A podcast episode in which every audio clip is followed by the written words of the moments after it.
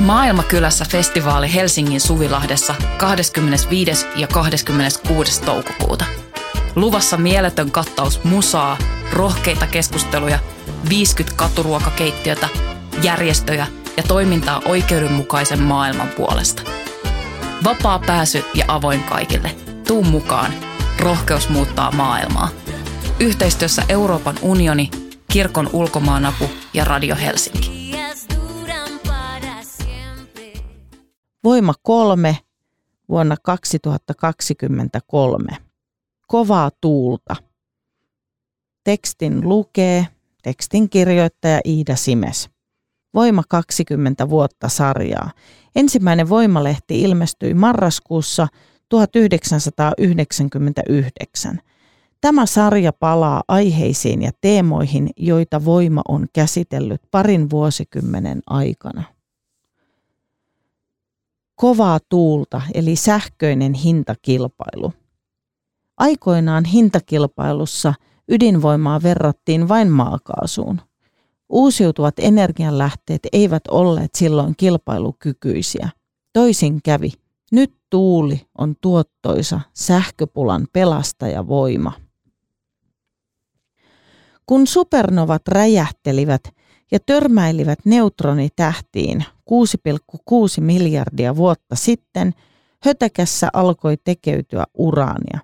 Tästä ei vilahtanut kuin pari miljardia vuotta, kun avaruuden pölypilvistä alkoi muodostua alue, jonka nykyään tunnemme aurinkokuntanamme. Siitä pääsi kulumaan puuduttavat 4 miljardia vuotta hetkeen, jolloin oli ilmestyvä Voiman numero 4 vuonna 2002.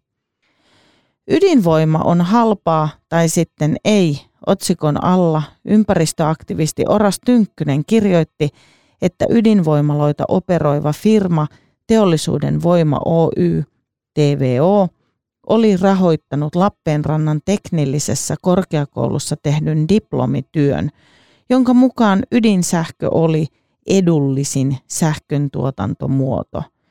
Ydinvoimalla tuotetun sähkön hintaa oli verrattu maakaasuun, jonka sanottiin olevan 5 kalliimpaa, mutta sitaattijutusta uusiutuvia energialähteitä ei otettu vertailussa huomioon.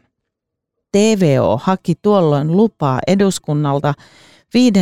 ydinvoimalan eli uuden ydinreaktorin rakentamiseen. Eduskunnan enemmistö hyväksyi 5.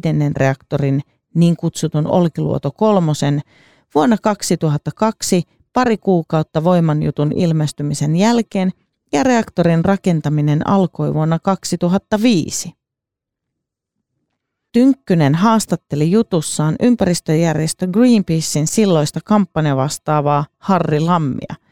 Reaktorin hinnaksi oli arvioitu 2,2 miljardia euroa ja Lammi rohkeni epäillä, riittääkö massi. Sitaatti Lammilta: hinnat eivät perustu sitoviin sopimuksiin, vaan mainospuheisiin. Teollisuuden voima Oy:lle tarjottuja reaktorityyppejä ei ole vielä rakennettu missään päin maailmaa, joten niissä voi olla kalliiksi osoittautuvia lastentauteja. Niitä on ollut. Reaktorin hinnaksi arvioidaan nyt tulleen 9–11 miljardia euroa, eikä se ole vieläkään käytössä. Miten paljon se joskus tuottaa on kiinni siitä, miten hyvin se sitten aikanaan toimii. Nykyään Harri Lammi työskentelee Tiina ja Antti Herliinin säätiössä ympäristöhankkeiden johtajana. Reaktorin viivästyminen ei ole ollut hänelle yllätys. Reaktoria on suunniteltu samalla, kun sitä on rakennettu ja ongelmia on tullut koko ajan enemmän, hän sanoo. Ydinvoimateollisuus keksi 2000-luvulla alkaa mainostaa kovin huonomaineisena pidettyä ydinvoimaa ilmastokriisin ehkäisijänä. Lammi varoitti tästäkin ansasta Voimassa nimenomaan hinta-argumentin avulla. Hänen sitaattinsa: jos perustamme ilmastopolitiikkamme ydinvoimalle, miten käy, jos se osoittautuukin myöhemmin liian kalliiksi? Nyt vuonna 2023 Lammi on tyytyväinen uusiutuvien energialähteiden siirtymisestä marginaalista valtavirtaan. Hänen mukaansa vuonna 2002 tuulivoima ei ollut Suomessa kilpailukykyistä. Parikymmentä vuotta sitten tuulienergiaa otettiin käyttöön ahkerasti erityisesti Tanskassa ja Saksassa, mutta Suomessa teollisuus ja poliitikot eivät nähneet uusiutuvien energialähteiden mahdollisuuksia. Tilanne alkoi muuttua, kiitos markkinavoimien. Erityisesti viimeisten 10 vuoden ajan tuulivoimaa on rakennettu paljon Suomessakin, ja investoinnit siihen ovat muuttuneet hyvin tuottaviksi, eikä sähkö viime talvenakaan loppunut. Tuulivoima tasasi sähkönkulutuksen piikkejä, Lammi sanoo tyytyväisenä. Venäjän hyökkäys Ukrainaan ja kaasutoimitusten katkaiseminen Venäjältä ovat pakottaneet järkeistämään kulutusta. Lammi sanoo, sähköä on säästetty paljon. Vielä 20 vuotta sitten teollisuudessa väitettiin, ettei täällä kukaan halua säästää.